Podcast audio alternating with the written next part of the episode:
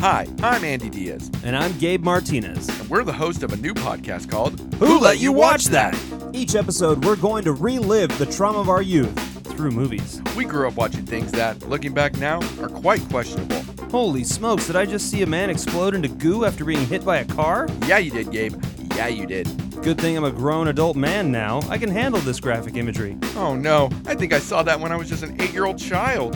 Thankfully, you did.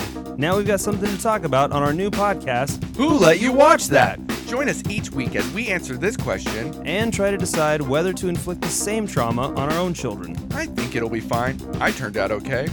Did you, Andy? Did you? What? Doesn't everyone have crippling anxiety of the scary world around them?